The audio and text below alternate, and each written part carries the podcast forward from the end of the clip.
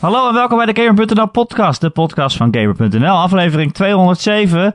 Het is Oudjaarsdag nu. Hey, Gelukkig Oudjaarsdag, Ron.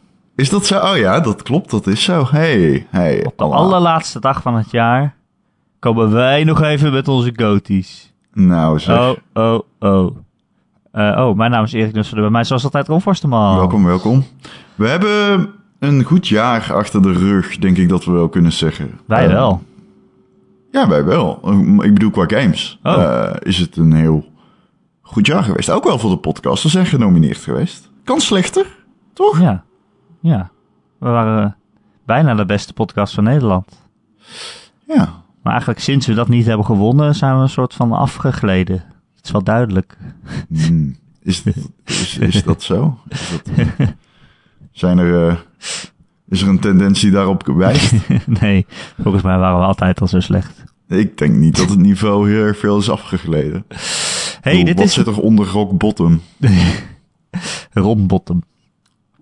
Dit wordt... eh, Laten we hier niet verder op ingaan. Dit is de podcast waar iedereen op wacht het hele jaar. Dan begin je zo. hey, ehm, eh, ik eh, begon niet over het niveau. Jij begon over het niveau, Erik Nusseler. Dat is waar. We hebben er allebei een top 10 gemaakt van de 10 beste games van 2018. Het was een mooi jaar, vind ik. Ik vond het Ja. moeilijk om een lijst te maken. Ja, ik heb eh, een lijstje gemaakt eerst van alle games die ik heb gespeeld. Zo. Ik Dus kwam daar stond uit- ook de Quiet Man op. Ja, inderdaad. Die, die was ooit even 10. in de running. Die stond op de longlist. Die stond op een hij heeft op een longlist gestaan voor de Goatie podcast. Dat is Zeker waar. Eh, ik heb veel tijd gestoken in de Goaties dit jaar. Maar ook aan het spelen van alle games. Ik heb dit jaar 41 games gespeeld. Heb ik eh, geteld. Dat is best veel. Oh, ik heb niet geteld, maar ik zou dat makkelijk kunnen doen. Maar ja, ik had namelijk gewoon... Ik hou ook wel bij wat ik allemaal speel in een lijstje. En ik had, ik had eigenlijk een longlist van 20. Ja. Uiteindelijk had ik een longlist van 15. Oh, Toen ik alles ben gaan wegsnijden. Dus we doen een top 15. Nee, we doen een top 10. Maar Oh. ja, je, komt dan, je moet dan dingen weg gaan snijden die je misschien wel gespeeld hebt, maar niet zo lang. Bijvoorbeeld Subnautica heb ik dan 10 uur gespeeld. Enorm van genoten, maar net te kort om in aanmerking in, voor zo'n game, weet je wel. Dat is een beetje jammer misschien. En ik ben net begonnen aan de nieuwe, het eh, slotstuk van Lara Croft. Ik weet dat jij die hebt gespeeld. Dat klopt. Weet je wat heel raar is? Of raar, helemaal niet raar, maar wel intens. Ik eh, had eh Uncharted The Lost Legacy, van 2017, ehm, gespeeld. Eh, Intens van genoten, echt een, een hele goede game.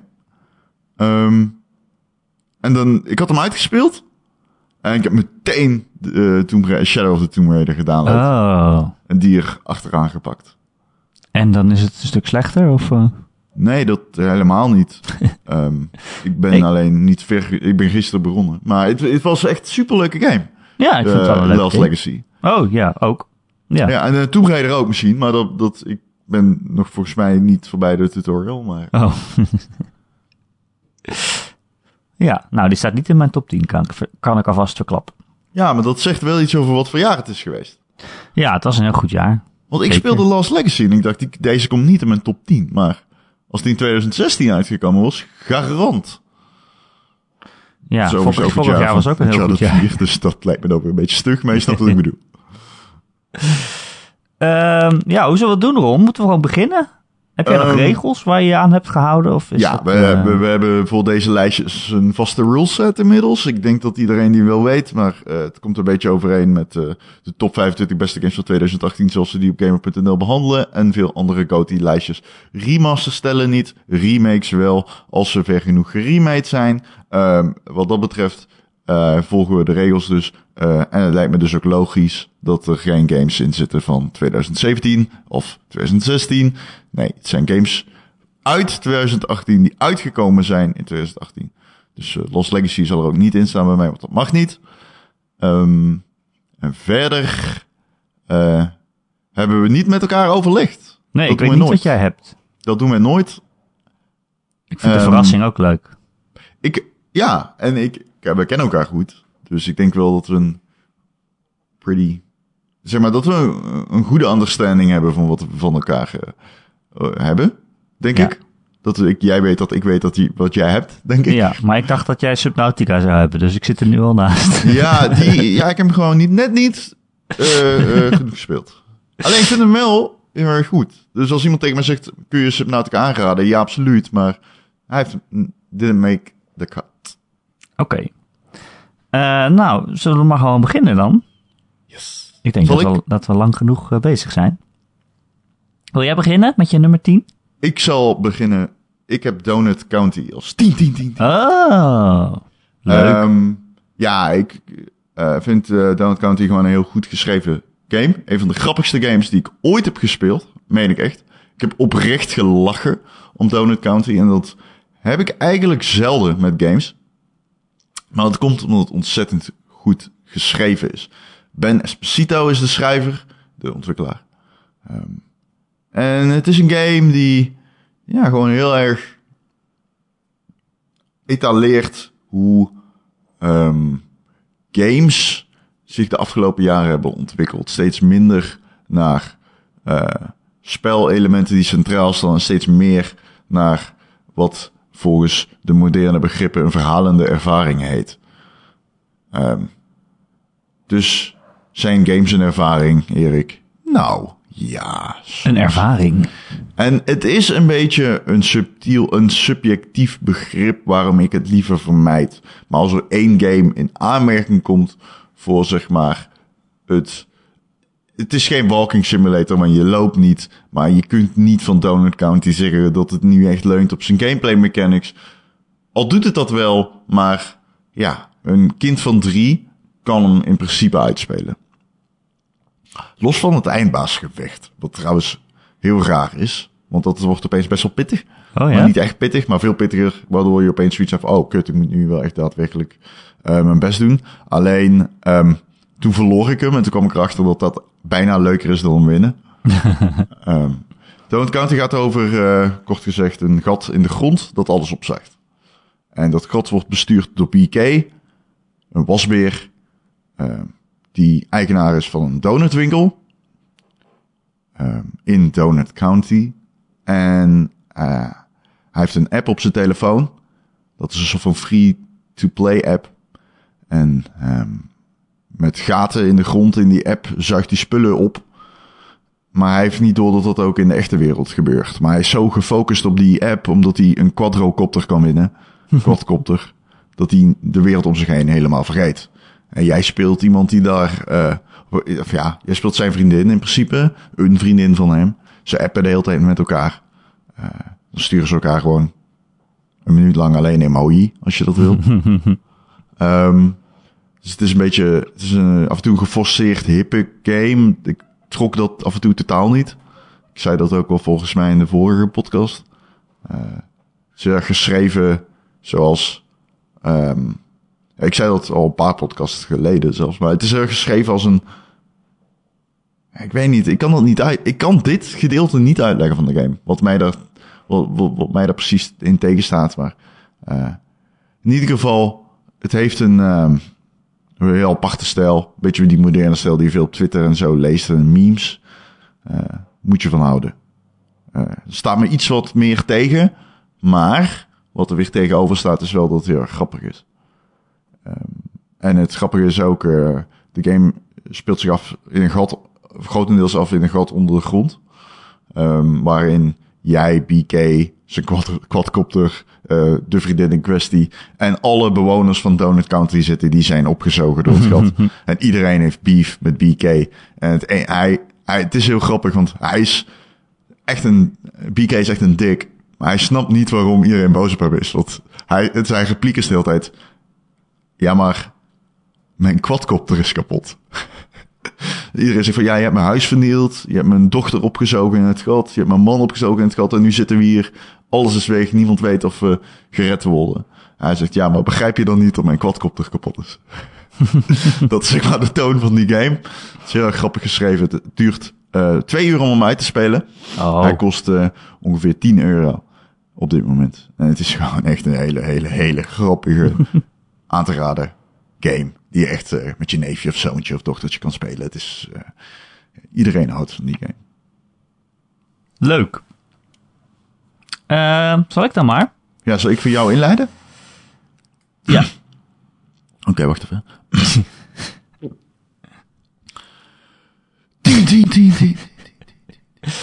Nou, ik had dus een longlist van 20 rond. En daar waren eigenlijk zeven games van die er sowieso in moesten. Dus eh, zodra we bij de top 7 komen, zijn dat games die er altijd in hadden gestaan. Maar eigenlijk die laatste drie plekjes eh, hadden eigenlijk al die andere 13 games hadden hier kunnen staan. Dus dat was heel moeilijk. Hm. Dat is het moeilijkste aan die top 10. De Ja. eerste zeven, daar heb je sterke gevoelens over. Die Precies. laatste paar. Die laatste drie, dus ja, de onderste drie die we nu krijgen, dat zijn van oké, hier had ook wel iets anders kunnen staan. Omdat er gewoon zoveel best wel goede games zijn. Ja, maar moet je wel eerlijk zeggen, Erik, om, om even in te haken, sorry, maar omdat het zoveel goede games zijn, is het ook wel weer makkelijk om dan de knoop door te hakken, vind ik. Want er zijn zoveel goede games, dat je kan ze ook makkelijker tegen elkaar wegstrepen, vind ik. Ja, nee, ja, dat vind ik niet. ik had het bij die eerste zeven inderdaad van oké, dit zijn makkelijker, die moeten er sowieso in. Maar dan die laatste drie plekjes vond ik het heel moeilijk van oké, er zijn nog zoveel games die het verdienen om genoemd te worden. Oké, ik had dat vorig jaar minder intens, weet ik nog. Toen Ja, had ik, ik ook. wel echt dat ik dacht van, oeh, oké, dat gaat wel goed komen. Anyway, op nummer 10 heb ik Beat Saber. Oeh. Eh, want ik wou heel graag, eh, ja, iets nieuws eh, ook erin hebben. Iets wat, iets wat ik nieuw heb meegemaakt. En Beat Saber is een hele leuke virtual reality game. Die ik op de Oculus Rift heb gespeeld. En later ook op eh, de PlayStation eh, VR is uitgekomen. En het is, nou ja, misschien ken je het concept wel. Het is een ritme game waarin je in je twee handen lightsabers vast hebt. Een rode en een blauwe. En dan komt er op heel heftige elektronica muziek komen er rode en blauwe blokjes op je af. En eh, op die blokjes staat een pijltje, naar boven of naar beneden, van links of naar rechts. En dat geeft aan welke kant op je ze moet slaan met je lightsaber. En dan de blauwe moet je met je linkerhand slaan en de rode met je rechterhand. Het wordt ook nog wel eens omgedraaid, dat je dus je armen gekruist houdt. En wordt het heel ingewikkeld. Eh, het klinkt super simpel. Net zoals eigenlijk alle ritme games altijd simpel klinken. Maar ja, het is echt. eh, het is super leuk en het is echt een, een workout. Het is de game waar ik het meest bij heb gezweten dit jaar. Ehm, omdat je echt, ja, je staat. Je moet het niet zittend spelen, vind ik. Je staat en je bent eh, op de beat aan het dansen. En je bent met je armen aan het zwaaien. Eh, je krijgt ook nog meer punten als je een grotere zwaai maakt. Je moet een zwaai van 90 graden maken dwars door het blokje heen. Dat is de, de meeste punten. Eh, dus je wordt beloond voor heel veel bewegen. Ja, en het is gewoon. Het is heel simpel, maar heel effectief. En, en, heel. eh, ja, hoe noem je dat? Eh, het zuigt je helemaal op. Het heeft echt van die. Van die eh, liedjes die je echt in een trance brengen. En je bent een beetje zo meebewegen op de beat. En soms moet je ook bukken of naar de zijkant stappen omdat er muren op je afkomen. Ehm, dus het is heel. ja, frantic. Je moet heel veel doen. Maar ja, het is wel echt superleuk. En ik, ik ben eigenlijk wel van plan om hem ook nog op de PlayStation VR te kopen. Ook al heb ik hem al op de Oculus. Gewoon omdat ik beneden wat meer ruimte heb om al die dansjes te doen. Eh, dus ja. Oh, je noemt het ook gewoon dansjes. ja, het zijn ook echt dansjes zo'n beetje. Maar dan met je lightsabers. Oké. Heb jij ehm, Guitar Hero of Rock Band gespeeld destijds? Zeker. Ja, Guitar Hero best wel veel. Ja, ik ook. Goh. Heb je Guitar Hero 2 gespeeld of 1? Ehm 1 en 3 denk ik. Oh ja, Guitar Hero Was- 2. was toch een- fucking goed. Een Rockstars. Guitar Hero 2. Guitar Hero 2 staat echt in mijn top 10 beste games altijd. Ja, dus ik hou ook wel van ritmegames en van Ja. met muziek bezig zijn. En dit is echt een heel intensieve manier om zo'n ritmegame te spelen. Omdat je daar echt helemaal je hele lichaam erbij gebruikt. Ja, mijn vraag was eigenlijk, toen ik Guitar Hero speelde, want ik wilde dat, die, dat breder trekken. Toen ik Guitar Hero 2 speelde, had ik echt het idee van, oh shit, dit is iets nieuws. En als, al mijn vrienden verklaarden mij natuurlijk voor gek dat ik dat plastic gitaar had gehaald. Oh ja. Ehm, maar ik, ik was er super blij mee. En het was ook echt super leuk om te doen. En het was compleet nieuw. Het was een nieuwe manier van gamen. Heb je dat hierbij nu ook? Dat je denkt van, hm, nou wow, ik ben nu echt anders aan het navigeren binnen de games zoals ik zo kende. Ja, ik vind het wel, eh, wel nieuw. Nou ja, het is sowieso, dit was echt een jaar waarin ik echt veel VR heb gespeeld. En waarin ik ook vind dat VR echt, uh, echt een medium aan het worden is waar je rekening mee moet houden. Omdat er gewoon heel veel goede games voor uit zijn gekomen. Uh, en ja, dat je dan ook, ook dit soort spellen hebt. Uh, waarvan je zou zeggen, oké, moet dat nou in VR? Uh, maar ja, het feit dat je die bewegingscontrollers vast hebt. en dat je helemaal moet bewegen en er helemaal in zit. Dat voegt toch wat toe. Dus ja, ja, ik vind het wel nieuw. Maar ja, je kan nog niet een hele serie Beat Saber games gaan maken. Want, ja. Maar het laat wel zien hoe creatief je kan zijn met VR. Uh, en hoe je hele, ja, hoe je je hele lichaam daarbij in kan zetten. Dus ja, ik vind het wel nieuw. Ik vond het wel heel erg leuk. En de nummers die erin zitten zijn, hmm, ik ga ze zeggen, ik ga nep zeggen, maar ze zijn niet gelicenseerd. Het is geen bestaande muziek van artiesten. Uh, wel van artiesten, maar niet. Ja, je snapt wat ik bedoel. Dus John Lennon zit er niet in. Nee, um, maar het zijn echt wel leuke nummers. Ja, ja mijn vraag is, heb jij gekloot met uh, Steam Workshop en uh, dingen toevoegen en zo? Want het nee, schijnt dat je gewoon nummers kan importeren. Ja, er is een hele Steam Workshop waar je heel veel nieuwe nummers dus in kan importeren. Daar heb ik nog niet mee geklooid. Maar dat wil ik wel graag doen. Maar ik vond de nummers die erin zitten best wel, ja, daar ik best wel vrolijk van. Ja. Paste wel goed bij de game. Oké, okay, nou, ze weten vast en zeker wat werkt. Dus dat, uh... Ja, ik vond, het, uh, ik vond het best lekker. Lekkere deuntjes. Ja. Ik zou het zo thuis opzetten. Hm. Oké, okay, Ron. Ja. Nummer 9999. Uh, Sabotage Studios, The Messenger. Oh. Dat is mijn nummer 9. Ik was echt zeer onder de indruk uh, van uh, dat die game overeind blijft tussen al die andere games die we dit jaar hebben gehad in, in dat genre. Uh, heel veel tweedimensionale actieplatformers. En uh, ja, The Messenger, ik vind hem echt heel erg goed. Ik vind de gameplay uitstekend.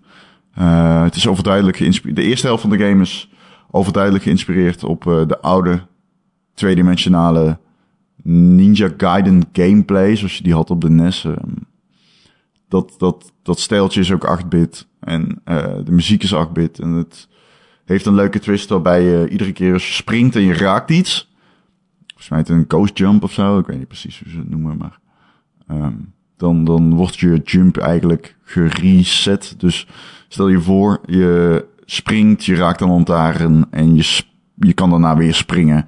En dan kun je daarna weer iets anders raken, een vogel. En dan kun je daarna weer springen, zo heb je een triple jump. Dus eigenlijk vlieg je door de levels heen. En hoe beter je daarin wordt, uh, ja, des te makkelijker je eigenlijk door de levels navigeert. Heel erg tof. Muziek is heel erg tof. Maar ja, het is um, al een beetje gelekt. Of gelekt. We hebben het al eerder over gehad. Er zit een twist in die game, een hele grote twist. En uh, die is van grote invloed op de stijl.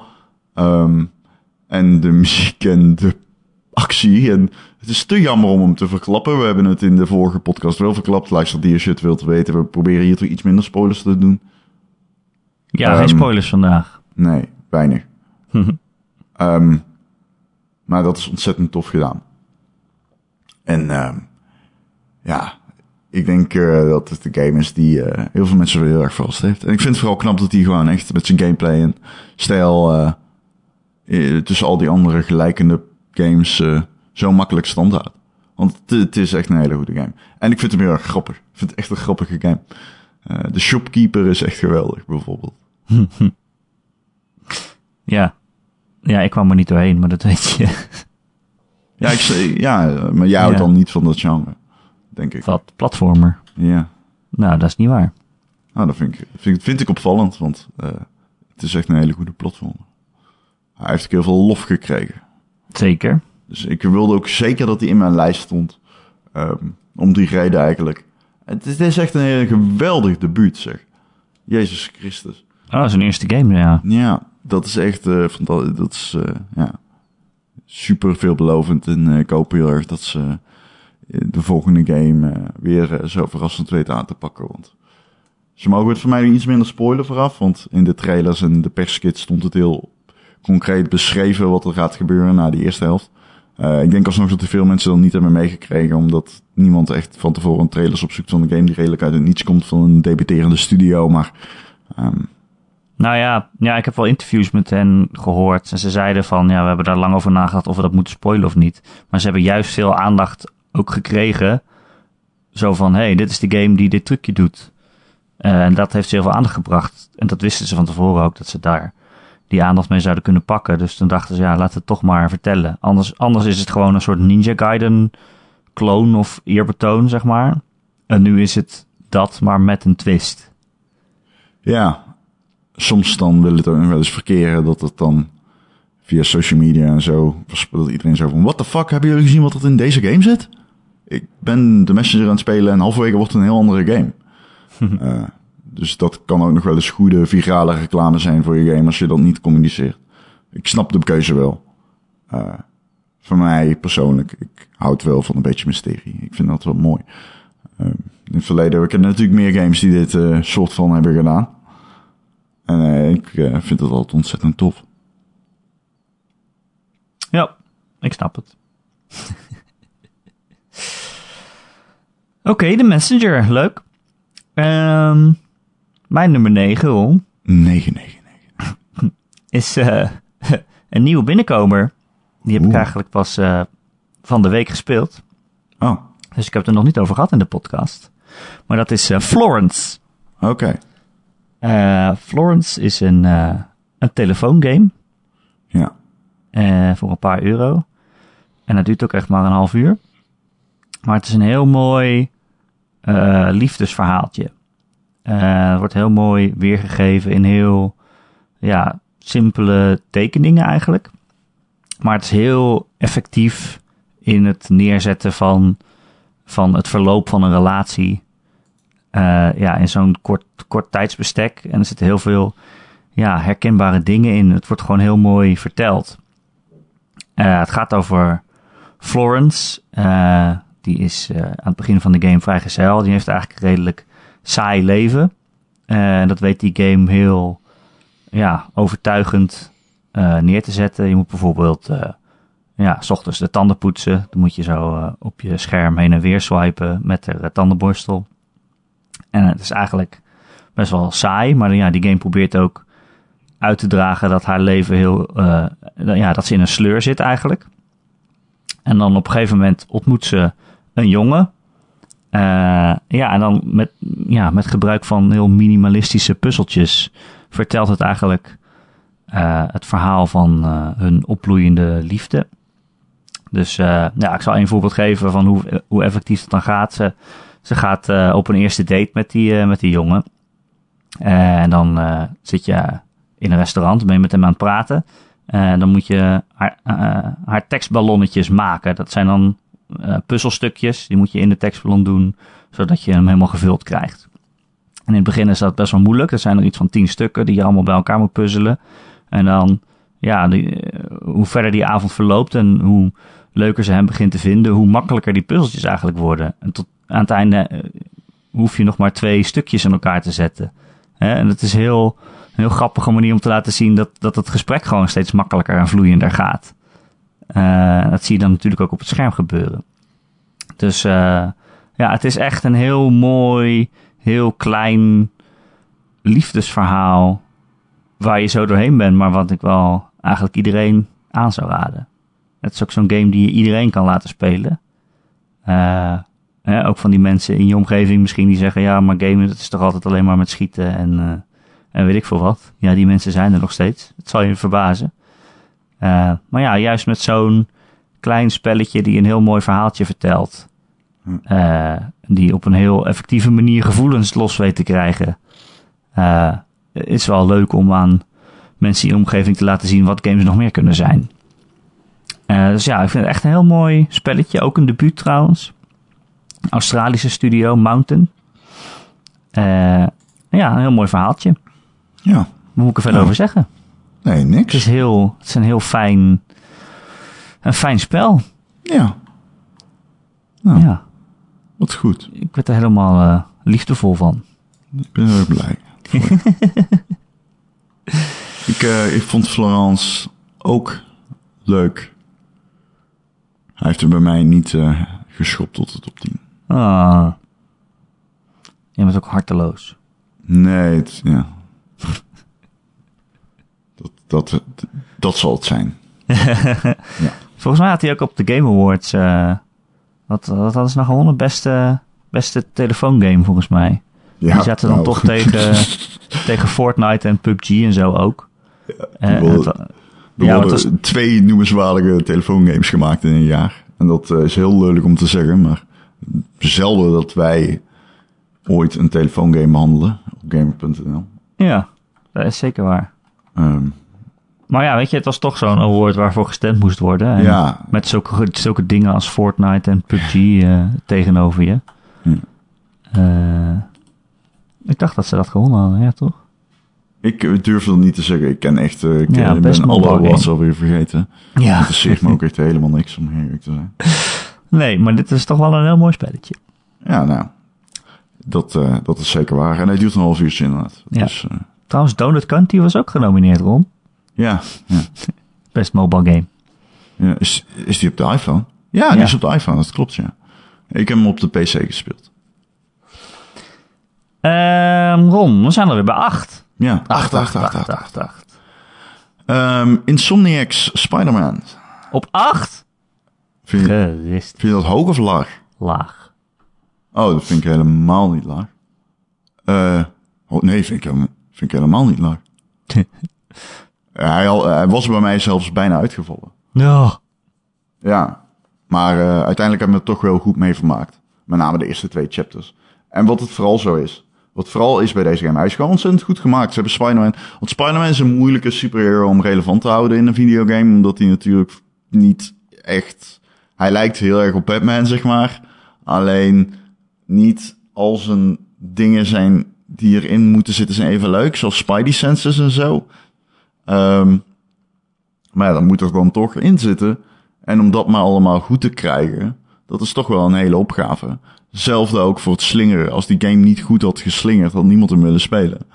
Ehm, als het verhaal niet goed was geweest, was dat, had dat ontzettend afgedaan aan eh, de totaalervaring. En wat je gewoon ziet bij Spider-Man is gewoon echt dat Insomniac is bij mij zo erg omhoog gegaan in waardering door deze game. Eh, dat zie je, zeg ik, maar dat vind ik. Ik vind echt dat die game echt een feat is. Eh, visueel is die prachtig. Het verhaal is echt, ik vind het verhaal echt ontzettend goed. Want ze weten enkele superhelden waar ik niet, of vijanden waar ik niet zoveel mee heb in het Spider-Man-universum, eh, ontzettend tof te maken. En eh, diepgang te verlenen. Ik vind het einde met Harry ontzettend sterk. Ehm, dat, dat hele, die hele cycle eh, en arc. Ik vind Dr. Octavius en hoe ze dat aanpakken ontzettend sterk gedaan. Kijk, die game doet niet aan talloze lagen van storytelling en ontwikkeling en dergelijke. Sterker nog, het is redelijk eh, concreet hoe ze communiceren van... hey, dit is Dr. Octavius. hij, kijk, hij is bezig met een mechanische arm. In, zeg maar, missie 2 van de game al. Eh, dus dan weet je al van, oké, nou, dit wordt de bad guy. Maar ik vond het wel verrassend hoe ze dat allemaal hebben uit laten pakken. Want dat was gewoon heel erg goed gedaan. En dat had ik niet verwacht toen ik die game ging spelen. Dat gezegd hebbende, deze game oversteden zijn welkom bij mij vrij snel eh, na de tweede act. Eh, de combat is niet eh, het hoogtepunt van die game. Ehm, maar dat doet het wel aardig. En er zitten een paar memorabele missies in. Niet de stealth missies, die zijn verschrikkelijk. En eh nou, er zit bijvoorbeeld een bank. Er, zit, er is één stealth missie, dan speel je Mary Jane. En die is wel aardig. Eh, dan zit je in een bank en dan zie je Spider-Man op de achtergrond zijn ding doen. En dat vond ik een ontzettend coole twist. Dat is ook wel echt eh, een gaming moment dat ik heel hoog heb zitten van dit jaar. Ehm, ik vond ook eh, de ontwikkeling tussen Mar- Mary Jane en Peter Parker ontzettend to- tof. Dit is zonder enige twijfel de beste Peter Parker in een Spider-Man game ooit.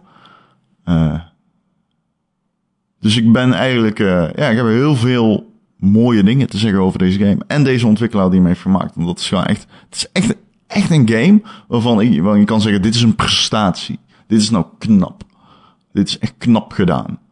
Ehm, dus dat, ik, ja, ik vind wat dat betreft heel erg terecht ook dat hij in de top 10 staat.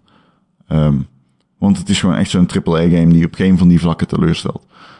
Het is alleen zo, als je dan in die derde act zit En je moet weer wagens stoppen. En je bent weer aan vechten tegen gasten. En je bent op, op, op daken. En je bent weer bommen aan het halen uit vrachtwagens. En voor de tiende keer, ja, dan heb je wel echt zoiets van: oké, dit is nu gewoon niet leuk meer, vond ik. Uh, dat is wel een reëel kritiekpunt. Maar ja, goed, het is inherent aan de opzet van de game. Die dus, uh, vind ik wel verder ontzettend leuk. Het is ook echt een leuke game. Het is gewoon echt leuk om te spelen. Dus chapeau. Yes. Spider-Man. Ik denk dat ik er straks nog wel iets over vertel. Ja, ik denk dat jij Ik weet al waar jij hem hebt staan. Is dat trouwens zo? Heb je, hem, heb je hem laten dalen? Nou, zien we, we zien het wel. Spoilers. Hij staat in ieder geval niet bij mij op nummer 8. Want daar staat toch maar gewoon Tetris Effect. Ah. Ja, die moest er nog in, dacht ik op het laatste nee. Nou, zeker, die moeten we. Dat, ik ben blij dat jij hem hebt. Zoveel mensen die ik ken zijn enthousiast over die game. Dat is echt bizar. Luister, Tetris Effect is gewoon Tetris, Tetris natuurlijk. En als je het objectief zou willen bekijken, is Tetris de beste game ooit. Hé, hey, dat schreef ik ook in mijn uh, top 25. Oh ja? Ja. Oh ja, dat, ja, ik zeg dat altijd. Als je zegt, werk normaal zeggen we altijd, ja, perfecte games bestaan niet. Maar ja, Tetris is wel, daar kan je natuurlijk niet, ja, kan je niks aan verbeteren eigenlijk. Het is gewoon Tetris. Het is letterlijk de eerste zin van mijn stukje. Ik heb die Ja? top 25 van 2018 geschreven, voor die het niet weet. En bij Tetris open ik met Tetris. Tetris is tijdloos en als je onmogelijke objectieve maatstaven zou gebruiken, misschien zelfs wel de beste game ooit gemaakt. Ja, maar ja, die objectieve maatstaven bestaan nou helemaal niet. Daarom zeg ik onmogelijk. Ja, Ja, precies. Ehm, maar Ja. toch, als je dan had gezegd aan het begin van het jaar tegen mij: Hey Erik, denk je dat Tetris beter is als er dolfijnen om je heen zwemmen en zo?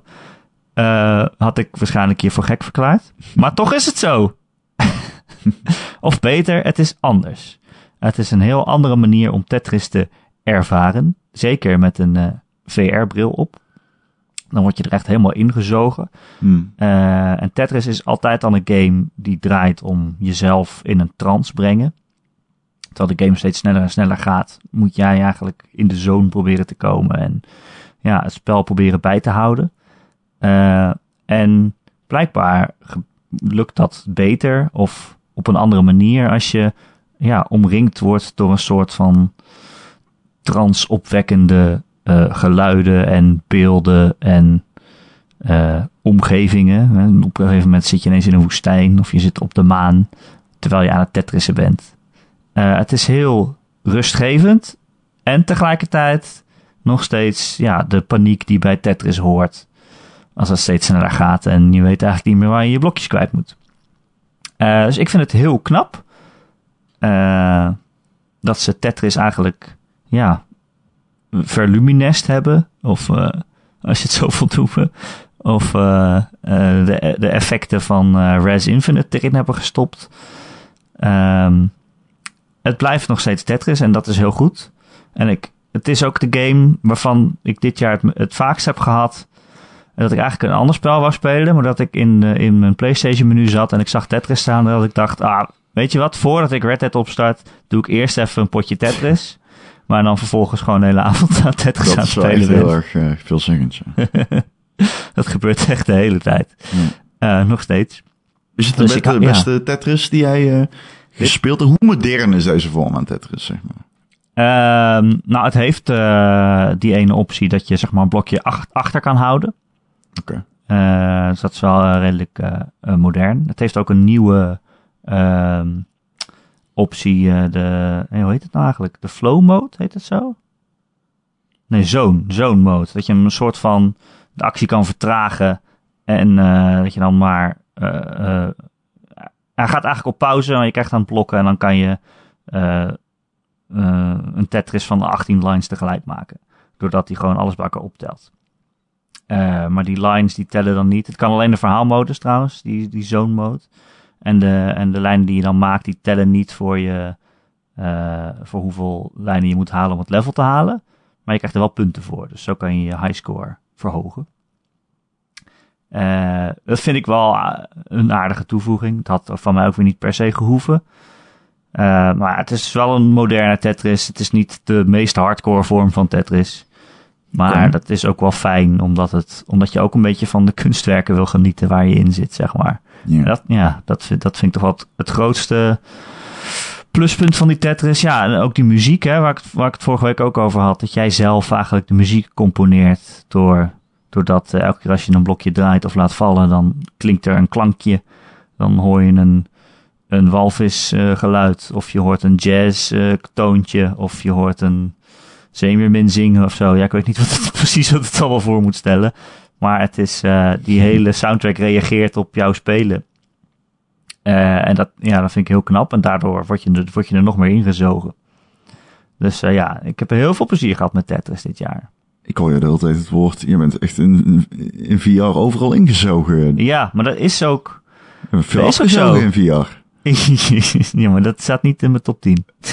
dat is geen game. Oké.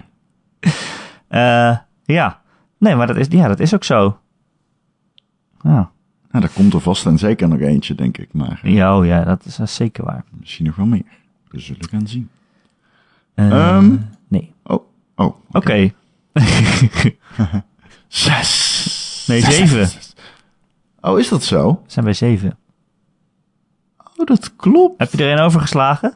Ik zit even te loeren. Nee, ik had net eh Spider-Man, hè? Ja. Oké. Oh ja, dat is zeven inderdaad. Ja. Ehm, zeven is eh, bij mij... Moet jij niet eigenlijk? Moeten we niet een beetje omwisselen? Wil je Kan. omwisselen? Nou ja, kan. Kan. Ik vind het goed. Oké, ik ook. Misschien hebben we wel dezelfde nummer 7. Nee. nee. Oh, nee, dan niet. Bij mij staat eh, Dead Cells op 7.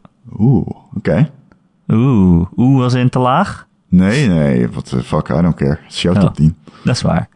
Eh, ja, Dead Cells. eh, een hele goede game, Ron. Ja, Eh, is misschien wel de game waar, het me- waar we het meest over gehad hebben in deze podcast dit jaar. nou, het is wel de game waarbij ik het meest heb gezegd van... What the fuck, deze game is zo ziek. ja. Ik, ja, het is echt zo'n game die, die me wekenlang in de greep heeft gehouden. Dat je elke keer denkt, oh, nog één potje. Het is natuurlijk een, voor wie het nog niet weet, een roguelite. Een 2D-platformer, maar soort van lichte Metroidvania en rogue-elementen. je begint elke keer, als je dood bent, begin je weer helemaal opnieuw. En zijn alle levels eh, weer helemaal willekeurig samengesteld. Ja. Maar de wapens die je verdient en de upgrades die je vrijspeelt, zoals meer health, potions of ja, een zwaard dat meer damage doet, die hou je wel.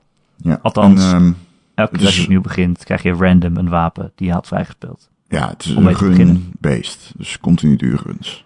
Ja, het is een run-based van, oké, hoe ver kom ik dit keer met eh, de middelen die tot mijn beschikking staan? Eh, het speelt heel lekker. Dat is niet te onderschatten hoe knap dat is dat het zo strakke gameplay heeft. Nee, Het is slaan met je zwaard en het is eh, ontwijken, dodgen. Eh, en dat vind ik ook knap. Als je een vijand aanraakt, ga je niet af. Maar als hij jou aanvalt, wel. Dus je kan best tegen iemand aanlopen of door hem heen dodgen. Maar je moet gewoon zorgen dat je niet geraakt wordt. Ehm, het heeft heel veel verschillende soorten gameplay, omdat je veel verschillende soorten wapens kunt krijgen. Je kunt inderdaad gewoon een zwaard hebben, maar je kunt ook zeggen, oké, deze run doe ik met granaten, of met bogen, of met turrets die ik neer kan zetten. Eh, je kan zelf combinaties voor jezelf verzinnen. Zo heb je een wapen die vijanden bevriest. En dan heb je een zwaard die extra damage doet op bevroren vijanden. dat. Dat is lekker. Ja. Of je hebt een zwaard die olie op de grond gooit. En je hebt een zwaard die vuur maakt. Als je nog één keer zwaar die zegt, dan hang ik op. Dat. Ehm, en dan zet je alles lekker in de fik. Eh, ja, en het is elke keer proberen zo ver mogelijk te komen. En je kan verschillende routes nemen. Dan voel je je weer cool omdat je een nieuwe route hebt ontdekt. Eh, en dan krijg je dan ook weer nieuwe vaardigheden. Waarmee je bijvoorbeeld kunt dubbeljumpen, geloof ik. Is dat dat? Ja. Muur, muur klimmen. Eh, dus ja, ja, het is elke keer dat je denkt, oh, nog één potje. Kijk hoe ver ik kom. En nou, dat doe je, hou je dan de hele dag vol. Nog één Ja, potje. Het, is, het is echt moeilijk te oversteten. Ik denk niet dat het mogelijk is om te oversteten hoe goed deze game speelt. Ja. Dat is echt eh superlatieve schieten daadwerkelijk tekort om te kunnen steten hoe goed die game is. Want als je hem speelt, denk je echt de hele tijd van what the fuck, holy shit. Dat was lekker. En zo rol je letterlijk, want je hebt een geweldige rol Ja. eh, van de ene situatie in de andere waarbij dat gebeurt en je jezelf dat afvraagt. En ik moet ook zeggen dat de animaties erg sterk zijn. Ja, dat klopt wel, ja. Ja, het is ook wel zo mooi getekend of zo. En als je ook als je cancelt, weet je wel, je cancelt een beweging en meteen vloeit hij over. Dat is echt heel fijn. Meteen vloeit hij over. Ja. Nou, als je cancelt. Heel, heel, heel erg goed. Ik vind het ook wel mooi van games. Kijk, als je nu een trailer opzoekt van Dead Cells en dan zie je het gespeeld worden. Dan denk je, ja oké, het ziet eruit als elke andere 2D-game. Maar als je het speelt, dan voel je hoe goed het en vloeiend die actie is. Ja. Eh, ja, kan je niet uitleggen. Is een hele goede game game ook. Ja, Dat, ja eh, ik ben normaal ja. nooit zo van rogues, van echte rogues. Maar toch altijd heb jij wel altijd wel rooks in je lijstjes. Dat is dan Ja, wel weer is, ironisch eh, of zo. het- Weet je wel zeker dat je niet van de Rogue... Want de Rogue Legacy hoor ik jou ook altijd vol lof over. Ja, nou dat is dus precies wat ik wil zeggen. Gewone rogues waarin je steeds helemaal opnieuw moet beginnen vind ik kut. Maar als je steeds een klein beetje vooruitgang maakt, zoals een Rogue Legacy ook heel goed was, dat je toch net weer iets sterker wordt door wat je in je vorige run hebt gedaan, gedaan dan wil ik steeds maar weer opnieuw beginnen, omdat Wat- je toch weer net iets beter wordt of zo. Wat, eh, ja, niet alles wat je doet is eh, nutteloos. Maar wat vind jij van bijvoorbeeld dan een uh, Spelunky? Ja, dat, daar heb ik helemaal niks mee. Oké. Dan moet je echt helemaal opnieuw beginnen. Dan ben je al je voortgang kwijt en dan, ja, dan word ik heel chagrijnig van. Nee, dat is... Ja. Ja, dat is echt zo. ja nee, dat. Dat vind ik eigenlijk ook wel gewoon een goede reden of zo. Ja, maar ja, het is gewoon dat dat genre me dan niet ligt om gewoon echt elke keer helemaal opnieuw te moeten beginnen. Ja, is het dat? eh, is het zo simpel? eh? Ik denk het wel. Echt? Ja. Ik wil graag het gevoel hebben dat ik iets bereik. Maar je hebt er al zoveel bereikt, Erik. Laten we... dat is waar. Dat is waar. moet, je, moet jezelf niet eh undersellen, vind ik. Wat is jouw nummer 7? Ehm een echte, dit is, als je mij dit had verteld eh, van tevoren, had ik je uitgelachen eh, vorig jaar. Maar in mijn top 10 van dit jaar staat eh Forza Horizon op 7. Oh. Deeltje 4 om precies te zijn. Het is de enige race game van de afgelopen jaren waarbij ik het gevoel heb dat ehm, het racen niet zo belangrijk is.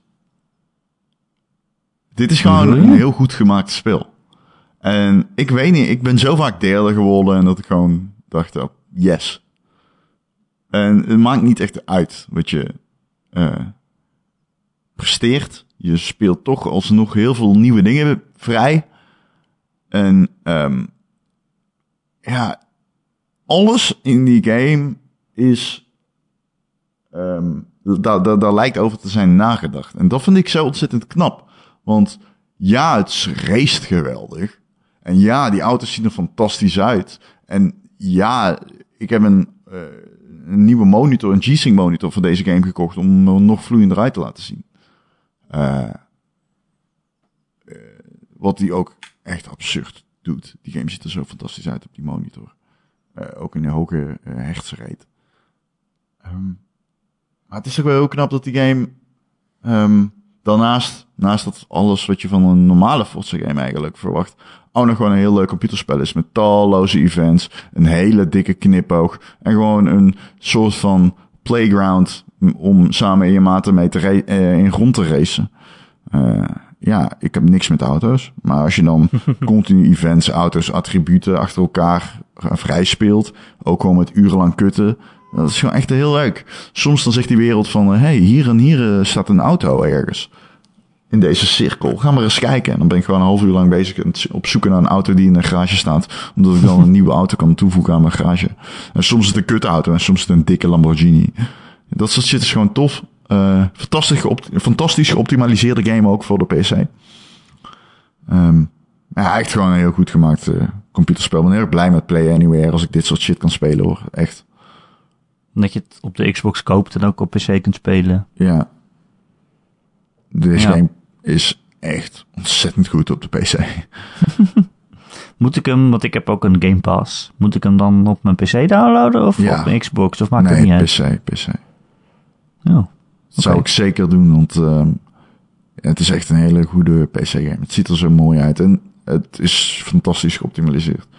En je hebt heel veel van die challenges, bijvoorbeeld dat je tegen een gigantische straaljager moet racen en zo. Of tegen een, uh, een, een trein. Of tegen een, uh, hoe noem je dat, zo'n... Uh, um, ah, shit joh, ik ben de naam kwijt. Een vliegtuig. Nee, half boot, half voertuig. Hovercraft. Een hovercraft. Juist. Een robot. Hè? Ja, een robot. Nee, ja, een hovercraft. Dus dat is erg uh, cool. Uh, dat zijn niet de hoogtepunten van die game overigens, maar het, het, het heeft allemaal een knipoog. En uh, die seasons zijn natuurlijk leuk. Hè? De ene keer speel je in de winter, dan ga je over het ijs en dan sneeuwt het. En uh, een week later dan zit je in de, in de zomer. Ja, is toch wel lachen. Ja, nou, ik heb hem op zich klaarstaan om te spelen, maar uh, ik ben er nog niet aan toegekomen. Ja, ik denk als je een controllertje aansluit op je PC, dat heb ik gedaan. Echt meer dan prima. Lekker man. Een ja. racegame op ons lijstje. Ja, en uh, ja, een groter compliment is echt moeilijk denkbaar voor een racegame. Want ik ben, mm, nou, ik ben de minst racende gamer op de hele redactie, denk ik. De minst racende? Daar, één van de, in ik, ben de, ik denk dat ik dat ben. Mm. uh, Oké, okay. leuk. Ik, uh, ik ga het nog wel eens proberen op jou aanraden. En als ik het niet leuk vind, dan wil ik je nooit meer spreken. Prima. Mijn uh, nummer 6. S, 6, 6. 6, 6. En ik wou dat ik hem hoger kon zetten. Maar uh, het is Assassin's Creed Odyssey. Op 6. Uh, het is, ja, als je mij dat een jaar geleden had verteld, dat ik Assassin's Creed Odyssey zo leuk zou vinden, had ik je ook voor gek verklaard. Ik dacht dat het gewoon uh, Origins zou zijn, maar dan een Grieks jasje. Uh, maar het is zoveel meer. Ze hebben zoveel leuke dingen gedaan met Assassin's Creed. Ja, het is zo groot. Het is heel groot. Het is veel te groot. Het is bizar groot. Maar het geeft het ook wel weer een soort van gevoel van schaal. Ja. Uh, het enige probleem met die game is dat je moet leren wat je wel en niet moet spelen. sommige dingen zijn heel saai. Zoals uh, al die timed missions die om de dag verschijnen. En al die contracten die je kan doen, die eigenlijk een soort van willekeurig gegenereerd worden. Die moet je gewoon allemaal overslaan. Maar als je gewoon lekker op die map gaat verkennen, lekker de vraagtekentjes afgaat, dan zitten soms echt hele leuke dingen tussen. Die gewoon echt goed geschreven zijn. En dat vond ik heel verbazend voor een Assassin's Creed game. het is een spel die heel erg het plezier hoog in het vaandel heeft staan het weet dat het een game is en het leunt daar heel hard, op in. Uh, ze hebben echt gedacht van, oké, wat, wat maakt een game leuk en wat maakt een game frustrerend? En al die dingen die frustrerend zijn, die knippen we eruit. Wat als je van een berg afvalt? Ben je dan dood? Is dat leuk? Nee, eigenlijk niet. Oké, nou dan kun je gewoon van een berg afvallen en dan leef je nog. Uh, dat, ja, dat vind ik gewoon. Kijk, het is een soort van anti Red Dead Redemption in heel veel manieren. Ja, ja dat, is, dat, dat is de perfecte omschrijving van die game. Echt. Het, het is hetzelfde genre. Een open wereld game. Ah, niet eens. Ik zou bijna zeggen niet eens gewoon. Maar daardoor is het gewoon eigenlijk inderdaad een ander genre. Kijk, dit is het grootste verschil tussen die twee games, rond. Als jij een kruid wil plukken dat je nodig hebt, moet je bij Red Dead moet je remmen met je paard. Moet je afstappen. Moet je naar het kruid lopen. Moet je op de knop drukken. Dan moet je vijf seconden kijken hoe Arthur Morgan het kruid uit de grond trekt en de oregano of wat er ook op zit eraf haalt. En ruikt in zijn pouch. Hij stopt het in zijn pouch en dan neem je weer op je paard. Uh, in Assassin's Creed kun je, terwijl je op je paard op volle snelheid door het bos race, komt er heel even een knopje in beeld van dat je het op kan pakken en dat kan ook gewoon. Terwijl je op volle snelheid rijdt, kun je onderweg gewoon al het hout en zo wat je nodig hebt oppakken. Ik weet niet hoe je dat voor je moet zien. Dat Cassandra echt gewoon. Ik weet niet, terwijl je 80 km per uur rijdt. Gewoon met haar armen gewoon alle, alle hout wat in de bos omheen is. op aan het pakken is. Ik weet niet hoe dat eruit zou moeten zien. Maar dat is het grote verschil tussen die twee games. En ik vind niet dat het ene meer onderdoet voor het ander. Ik vind allebei een plek hebben. En ik vind, ja, deze Assassin's Creed is gewoon wat dat betreft heel erg fijn. Het is heel erg een game. Het weet Ja. dat het een game is, maar het is wel echt gewoon heel erg leuk. En er zit een leuke twist in de game. Dat vond ik ook wel. eh, Eh, ja. Eh, in het verhaal bedoel je? Waar ik bedoel? Ja, ik denk het wel. Waar ik op bedoel. Ja. Eh, en hele leuke personages. Ja. Natuurlijk, natuurlijk Cassandra. Daar hebben we het uitgebreid over gehad, ook Ja. vorige week. Cassandra is echt top. Ze is badass. Ze is een beetje cynisch. Eh, ze heeft zelfspot. Ehm, en ja, ze is stoer. Eh, ja, en het feit dat je echt met iedereen in die wereld naar bed kan, zo'n beetje, vind ik ook echt heel leuk gedaan. Als je het op die manier wil spelen, kun je gewoon heel Griekenland doorneuken. Als je daar niks mee hebt, hoef je het ook niet te doen. Eh, ik vind Zo het ben heel je grappig. echt, hè? Jij bent echt een fuckboy. Wat is daar mis mee, Ron? Nou, je hebt een, je hebt een verloofde, Erik. Dat is Je waar. kunt niet zomaar digitaal een hoer uit gaan hangen. Maar dat is in de echte wereld en dit is nep. Ik weet het niet. Ik, ik vind dit maar een beetje... Ik weet het niet. Ik weet het niet. Ik krijg hier een nare smaak van. Maar ja, ik vind het echt wel goed gedaan in die game. Want meestal in games, in RPG's en zo, als je dan romance options hebt, dan heb je echt een hele relatie en dan moet je met mensen het praten. is mijn favoriete onderdeel van de game. Meen ik Dat echt. is leuk. Ook dat je iedereen kan neuken. Je kan gewoon drie Ja. gozers onder in het dek neuken. En dat maakt allemaal geen fuck uit. Nee. En dit is ook geen game waarin je een relatie gaat hebben. Het is Nee, gewoon een want- game. Zij is iemand die de wereld rondtrekt. En als ze aan het trekken wil komen, dan doet ze dat. Ja, En- het, is een, eh, het is een reis. Het is een reis ehm, die je aflegt. Het is een odyssey, zou je kunnen zeggen. Het is een odyssey. Het, het is, eh, ja, ik vermaak me beter met de game nu. Ik heb het een beetje losgelaten, maar het is wel echt, het blijft. Ik heb het al vaak gezegd, ik ga het nog één Zo keer zeggen. Het is een game waarin ze niet met een, een mes doorheen hadden moeten gaan, maar met een hakbijl. Of een, of een fucking snoeime, hoe noem je dat? Zo'n snoeischaar. Het is gewoon echt, ja... Ja, Het is overweldigend groot. het is een, in het het begin een dacht ik echt... nodig om getrimd te worden, want al de dingen die ik moet doen, het is het complete...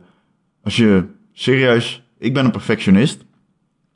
En eh, ik ben iemand die heel erg lang doet eh, over het eh, verkennen van een gebied. Omdat ik alles gezien wil hebben. Nou, fucking hell, laat het gewoon compleet varen bij deze game. Ja, dat dat kan ik moet je niet doen. Want dat moet je doen. Want echt, voordat je weet ben je 80 fetch quests aan het doen. En duurt de game 100 uur en moet je nog van het eerste eiland. eiland. Ja, ik vind het ook wel weer charmant aan die game. Het is zo overweldigend groot. Ja, maar het is Dat echt bizar. Denk je dat het om kan om perfect te alle quests te doen? Ja, Is- absoluut. Kan het in één leven? Ja, dat kan absoluut. Oké. ja, niet diegene die steeds maar weer opnieuw wil- willekeurig gegenereerd worden. Dat is natuurlijk oneindig. Maar eh, nee, het kan absoluut. Oké, ehm, dan ik ga, klik ik weer mijn lijstje open. Waar was jij? Was je ook bij zes? Ja, hè? Ik zat in Audacity te kijken. Oh, Ja. Ehm, zal ik hem dan... eh, wil jij? zes, zes, zes, zes, zes, zes. zes. Pew, pew. Pieuw, pieuw, pieuw. Ja, dit is eh, gewoon een prestatie, denk ik, eh, van eh, de mensheid. Want eh, 2018 is het jaar dat ik een, eh, een Monster Hunter heb gespeeld en een begreep. Wow. Wow. En dan ik, snap wat, ik snapte wat er gebeurde op het scherm. Dat is, eh, denk ik, een prestatie waar eh, de mensheid eh, nog het, ja, jarenlang over na zal gaan denken. Want Capcom heeft een game ontwikkeld die Monster Hunter heet. En daadwerkelijk gespeeld kan worden door mensen die niet 100 uur lang de tijd hebben om op Wikipedia te zitten. Alles wat kut was aan Monster Hunter hebben ze in deze game weggesneden. En dat heeft een game opgeleverd die ik heel graag gespeeld heb. Het is echt een fantastisch spel. Ik ben er van de week weer aan begonnen. Het is een game met nog steeds ontzettend veel diepgang, getalletjes, classes, wapens, facties, punten, eh, nummertjes, noem het maar op, spelsystemen. Ehm, maar het is wel een Monster Hunter die van al die delen eh, die diepgang het best mogelijk faciliteert. En nieuwe spelers kunnen echt vooruit met Monster Hunter World.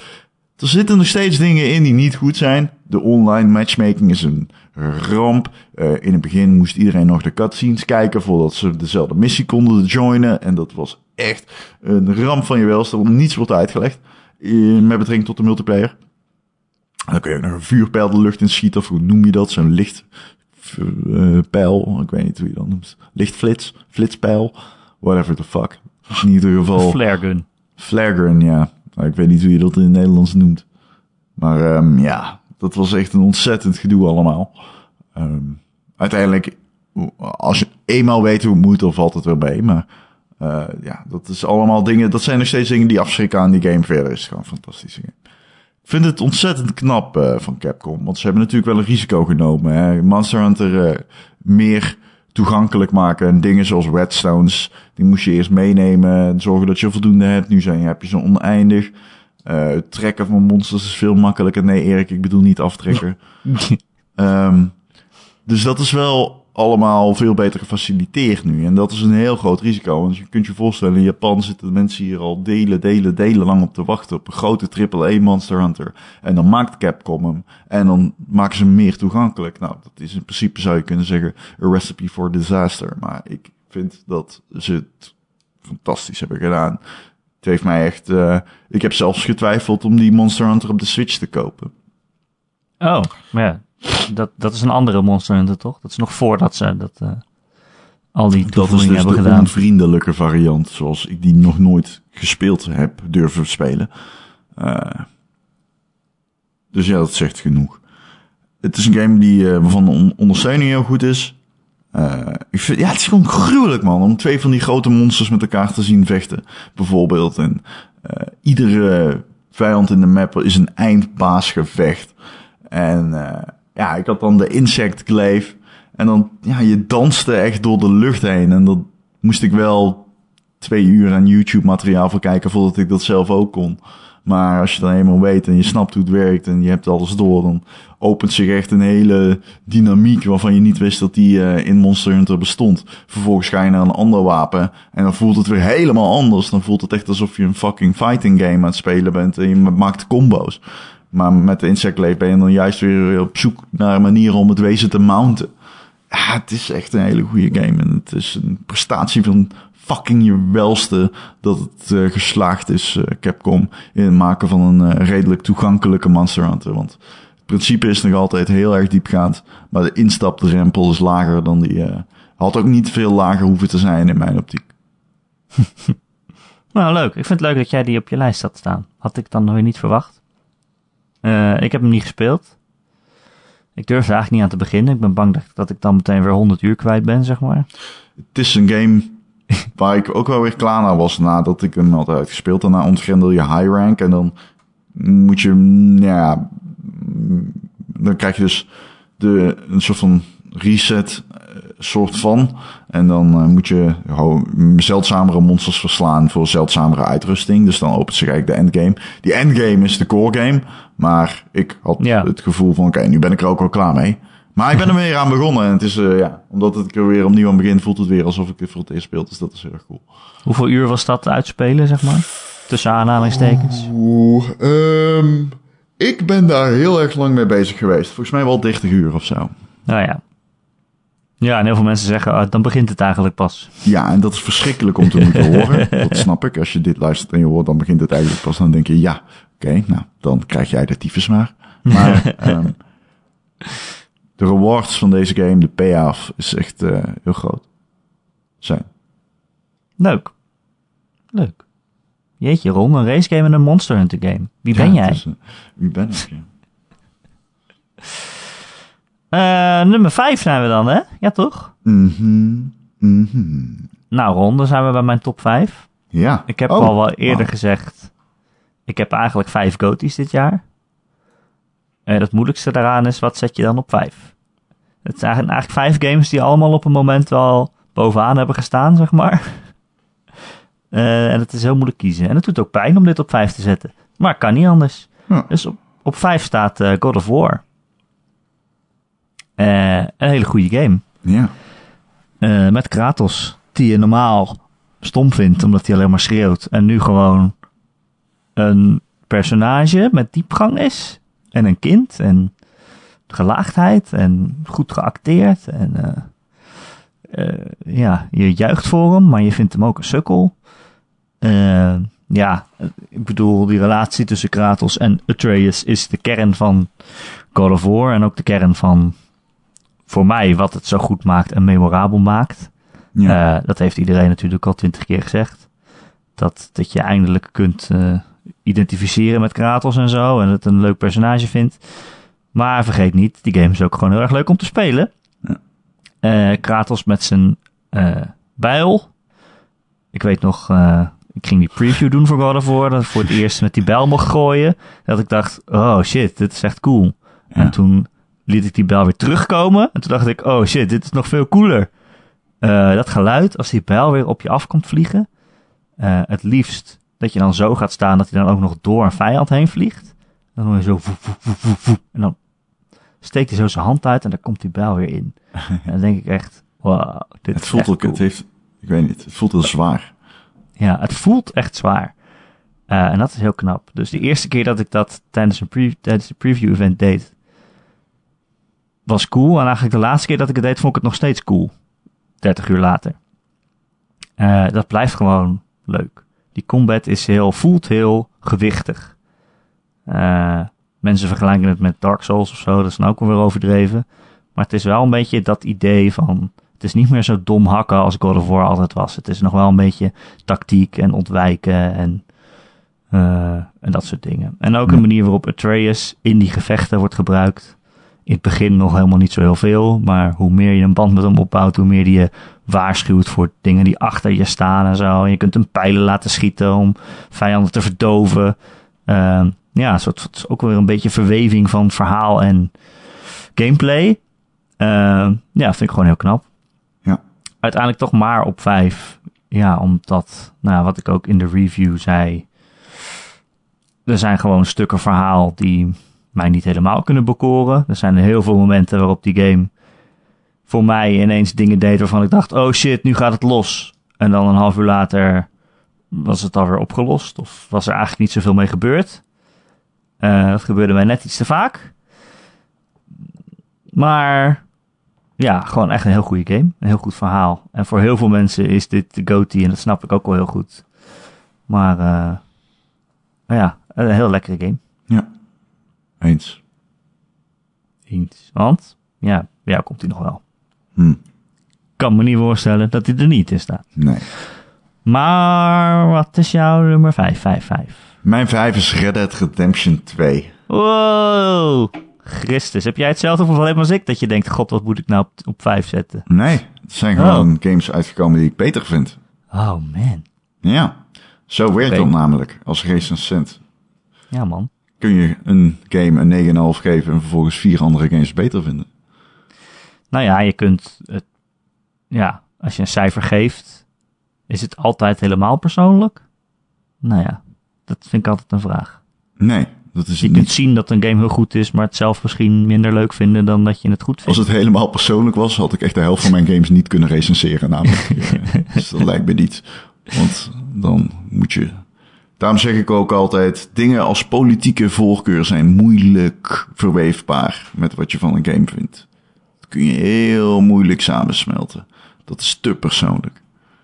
Ehm, maar goed, ehm, God of War eh, als nummer 5 bij jou snap ik heel erg goed. Ehm, ik kan alvast zeggen, die staat bij mij op 4. nou, dan doen we ehm, jou twee keer nu. Dat, dat scheelt weer. Dan kunnen Ja. we weer wisselen. Kunnen we weer wisselen. Eh, ik heb Red Dead Redemption op 5 staan. Wat, wat doet Red Dead Redemption 2 heel erg goed? Alles. Doet Red Dead Redemption 2 heel erg goed. Daar kunnen we heel simpel in zijn. Eh, Red Dead Redemption heeft voor mij de beste verhaallijn, denk ik, van 2018. Het heeft de beste graphics. Het heeft denk ik ook de beste muziek. Eh, het heeft de beste personages. Het heeft de beste spelwereld ooit gemaakt. Eh, de manier hoe je met die spelwereld, eh, de interactie hiermee is eh, van een orde die ik nog nooit eerder in een game had gezien. De verhalen die je buiten de verhaallijn om beleeft zijn van een orde die ik zeer zeldzaam acht in videogames. Het is een fantastisch gemaakt spel dat op zoveel vlakken nog jarenlang toonaangevend zal zijn. Ik denk dat het wel echt een kaliber van Rockstar-achtige proporties nodig heeft om dat te kunnen overtreffen. En ik denk dat veel studio's daar niet toe in staat zijn. Dat heeft gewoon te maken met ja, geld en grootte. Ehm Red Dead Redemption 2 heeft me geraakt op momenten die games mij niet eerder zo... Zo wisten weinig games mij te raken. Ehm, ik eh, heb het in de vorige podcast er uitgebreid over gehad. Red Dead Redemption is de game die mij echt tot tranen bracht. En dat is een zeldzame prestatie. Een van de allermooiste dingen om te doen vind ik naar YouTube gaan en die nummers opzoeken voor die in Red Dead Redemption zitten. En dan, waar je in heel veel games dan een beetje domme memes eronder vindt en zo, is uh, de community rondom uh, Red Dead Redemption 2 op YouTube wel te verstaan. Echt een soort van support group waar mensen hun uh, gevoelens over de game uiten. En um, het is echt heel mooi om te zien dat er gewoon mensen zijn die gedichten hebben geschreven voor hun favoriete personage en dan 3k likes hebben. Ik vind het heel erg mooi dat zo'n game gemaakt wordt. waarom staat hij niet hoger? Red Waarom staat hij niet hoger? Red Dead Redemption 2 gaat heel lang door. En oh, het grootste nadeel daarvan is dat bepaalde story arcs en zoals met uh, de India, en er zitten geen spoilers in, maar zoals met de Native Americans en zoals met de uh, onderlinge bendeleden, die worden, ze begrijp me niet verkeerd, dit is een onderhoudende game. Maar er zijn momenten van Red Dead Redemption 2 die ik uh, liever niet gehad had. Omdat de game dan denser is. En dat is persoonlijke voorkeur. Ik heb liever een dense game. Dat gezegd hebben, de, de opzet van deze game is zo groot, zo alomvattend. Het is by far de beste AAA-titel van het jaar. Um, alleen, ik heb hem zelf iets lager staan. Dat voor mij niet de game is die uh, het jaar definieert. Daar zijn echt andere titels geweest. En dat heeft te maken met gevoel. Het heeft te maken met gewoon emotie. En uh, dat, dat, dat, dat is nou eenmaal zo. Red Dead Redemption 2 is op alle vlakken toonaangevend bijna. Dat is echt een prestatie die redelijk weergeloos is. Als liefhebber van een medium is dit een game waar je moeilijk een hekel aan kan hebben, denk ik. Moet ik wel zeggen, er zijn dingen die beter konden ook. Dat is vooral interactiedingetjes. Zoals het tra de traagheid is af en toe gewoon, dat voelt niet fijn voelt niet fijn dan. Maar het is, nou ja, mierenneuken. Dat is niet de reden waarom die bij mij op 5 staat in ieder geval. Nee, de traagheid is echt onderdeel van de game. Het, het dwingt je echt om op zijn tempo te spelen. Ja. Ja, deze game, net als, want we gaan nu naar mijn nummer 4 dus. Heeft uh, ook wel een beetje, het begin is niet zo sterk in de sneeuw. Dat is echt wel heel erg traag. Dat is wel echt wel, misschien wel te traag. Um, ja. En Call of War is gewoon fucking Call of Duty, de eerste vier uur. Dat is echt gewoon uh, recht voor je uit rennen en alles slopen wat je tegenkomt. Uh, ook niet best. Maar God of War heeft bij mij... Uh, ik ben gaan geven om Kratos op manieren... Ik heb altijd gehouden van de God of War reeks. Ik vind een fantastische reeks. Altijd. Um, maar dat ik op deze manier ben gaan geven om Kratos, had je mij in 2017 kunnen vertellen, had ik je in je gezicht uitgelachen. Want die shit is fucking onvoorstelbaar. Maar Monica Studios heeft die shit gewoon fantastisch aangepakt. Ze hebben het geweldig geschreven op een manier die zeer uh, aangrijpend is. En er zitten hoeks in die game die fantastisch uitpakken binnen die context van de spelwereld. Ik heb echt een passie ontwikkeld voor Noordse, Noorse mythologie. Ik heb moeite daarmee, gek genoeg. Ik zeg altijd Noordse, maar het is Noorse. Um, en ik, het is toch Noordse? Het is Noorse, toch? Noorse. schrijf je Noordse. Oh, is dat zo? Kijk, wow. wow. Het is niet per se uit Noorwegen. Dan heb ik het fout. Ja, het is Noordse. Kijk, Noordse mythologie. Um, en ik, ik, ik, ik, oh, daarom heb ik het fout. Ik heb het gewoon fout. Ik had het goed. Omdat je het had het goed. Dat is het. um, nee, heel flauw. Maar dat, ik vond dat een ontzettend, uh, ja, ontzettende prestatie. Verder heb jij al uitgebreid uitgelicht waarom de gameplay zo goed is. Ik wil daar nog één aanvulling bij doen. Ik vind het fantastisch hoe Mimir en Boy yeah. jou steeds in de combat bijstaan. En vertellen waar, de, waar het gevaar vandaan komt. Um, dat vind ik echt een toffe twist. Look out behind you! dat soort dingen. Um, dat werkt echt. En ik vind bepaalde momenten in die game. En daar hebben we het zeker vorige podcast over gehad. Als je de game al gespeeld hebt, moet je vorige podcast maar luisteren. Dan zitten er heel veel spoilers in. Maar die zal ik nooit meer vergeten. Die zijn fucking geweldig. En die heeft Red Dead Redemption 2 trouwens ook. Ik, uh, ik kan... Uh, ik kan niet uitgebreid vertellen over waarom deze game zo geweldig is, maar dat heb jij eigenlijk al gedaan. Dus laten we door naar jouw nummer 4.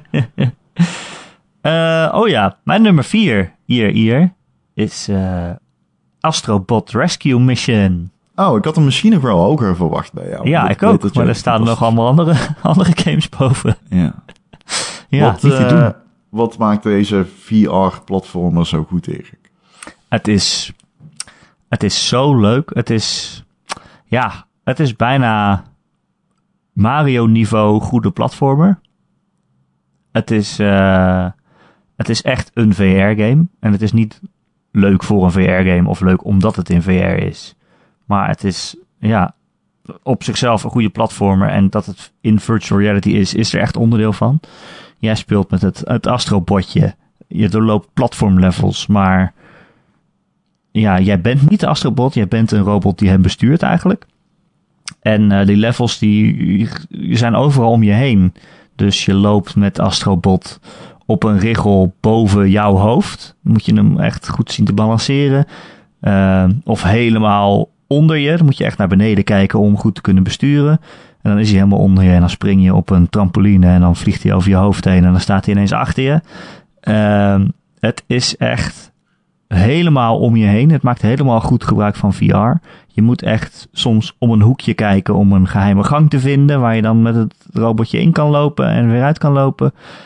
Eh, en het is gewoon zo leuk. Het is zo vrolijk en plezierig en ehm, het zijn echt allemaal leuke levels.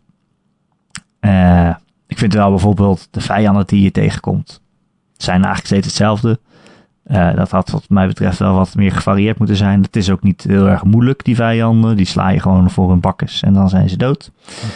Ehm, maar ja, dan kom je bijvoorbeeld aan het eind van de wereld kom je bij een eindbaas. En die zijn echt fantastisch. Dat is echt het leukste van Astrobot. Die eindbazen, nou je hebt bijvoorbeeld een hele grote aap bovenop een flatgebouw.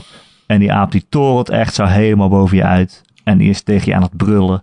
En af en toe bij die eindbazen deinsde ik echt achteruit. Omdat ik dacht, oh fuck, het komt best wel dichtbij. Eh, ja, je, ja, je kan het eigenlijk niet goed uitleggen. Je kan het ook niet laten zien in een trailer. Je moet het echt die VR-bril opdoen en het spelen om te begrijpen hoe, hoe, hoe leuk dit is. Dit is echt het bewijs voor virtual reality dat het iets anders is. Niet alleen van, oké, het is gamen met een toevoeging, met dat het allemaal om je heen is, maar dat het echt iets anders kan zijn als het, als het goed geprogrammeerd wordt. Hm. Dat je echt ja, in die wereld zit, om je heen moet kijken, alles gebeurt helemaal om je heen. Ehm, ja, dat is gewoon echt heel erg leuk gedaan. Dus iedereen die een VR heeft en eigenlijk iedereen die geen VR heeft en wil weten hoe het is, moet gewoon Astrobot spelen. Dit is echt de beste, de beste virtual reality game die er is. Hm. De Ron? beste virtual reality game die er is. Ja, is wel zo. Weet je wat me opvalt? Wat? Ik heb Master niet in staan. Nee. Eh, nee, ja, ik vond Mos wel aardig hoor. Eh, maar als je dat voor, vergelijkt met Astrobot. Ja, Mos is echt, je kijkt van bovenaf naar een level, naar in, Mhm. in een diorama zeg maar. En dat is het. Je kan wel achter je kijken, maar daar, is, daar gebeurt niet zoveel. Eh, Mos is een leuk sprookjesverhaaltje. Het is in drie uur geloof ik klaar. Ehm Is Master zo kort? Dat wist ik niet. ja, volgens mij wel. Soms moet je wel even een andere kant op kijken. Ja, Mos is ook echt heel erg leuk. Het is een heel lief muisje. maar het is niet uh, niveau is niet een muisje, Quill is een muisje. Ja, dat is waar, ja. Ja, Mos is de game. Je hebt gelijk. Het is een heel lieve game, maar het is geen Astrobot. Oké. Nee. Drie, drie, drie, drie, drie, drie. Zijn we bij jou al bij drie? Oh ja, had God of War op vier, hè? Ja. Ehm, eh, je hebt hem al genoemd. Bij mij staat op drie Dead Cells. Oh. Ja. Ik, eh, ja, ik hoef er niet meer op in te gaan. Maar het is dus een geweldig spelende platformer. Die eh, ondanks de beetje, nou ja, laten we zeggen, gelijkende stijl. Waar ook de Messenger mee kampt. Gewoon moeiteloos overtuigd. Koop die game. Serieus. Het is echt nog steeds een platformer die volgens mij 25 euro kost. Maar dat bedrag echt makkelijk waard is. Ja, je bent er zoveel uur mee bezig. Ja. Steeds maar weer opnieuw. Ja. Ja, lekker. Goeie game. Ja. Wil je nog wat over zeggen? Nee, wat ik al zeg, ja. Dat, eh, er uitgebreid over gehad. Waarom dacht je? Wat? ja, ben ik alweer aan de beurt. Het gaat zo snel. Ja, ja, het gaat snel. Ja, dat ja. weinig aan te doen, denk ik. Ik heb op drie eh Spider-Man. Spider-Man. Ik dacht dat hij bij jou opeens zou staan. Als je mij een maand geleden had gevraagd, denk ik, had hij zomaar op één gestaan. En daarom gaan al mijn eindejaarsartikelen ook over Spider-Man. Want die moest ik een maand geleden allemaal aangeven waar ze over moesten gaan. Eh, nee, ja, misschien als je het volgende week vraagt, staat hij ergens anders. Maar Spider-Man vind ik echt gewoon zo goed. Ik vind alles aan die game leuk eigenlijk. Nou, bijna alles. Laten we niet overdrijven. Het slingeren is natuurlijk heel leuk. Ik vind de combat ook heel leuk. Ook al zeg jij dat dat niet het beste is van die game. Ik vind dat echt. Ik voel me echt een superheld als ik Spider-Man aan het spelen ben. Uh, dat is ook een beetje omdat ik mezelf dwing om allemaal domme combo's te doen. En mensen omhoog te trekken en tegen een muur aan te ontwijken. En dan weer jezelf lanceren tegen een vijand aan. Ik vind dat zo'n coole move. Uh, ja, ik vermaak me heel erg met die combat. Ik snap ook als je al die zijmissies gaat doen en alle safe houses gaat doen waarin je golf naar golf aan vijand krijgt, dat je dan op een gegeven moment denkt, nou die combat, ik geloof het nu wel. Maar hey, je kan het ook gewoon niet doen. Het is dan ook is het zo. ook een beter spel. Die combat is zeker eh, goed. Dat is ook gewoon zo. Alleen, als je er zoveel van krijgt, dan is het makkelijker om te zeggen, ik heb er genoeg van. ja, dat is het gewoon. Het is niet zo dat de combat slecht is. Al moet ik zeggen dat vijanden soms heel ver ver uit elkaar staan. En dat is niet wat je wilt in, van dat soort type Ja, maar met driehoekjes spring je er zo heen. Ja, maar dan nog voelt dat niet al te best.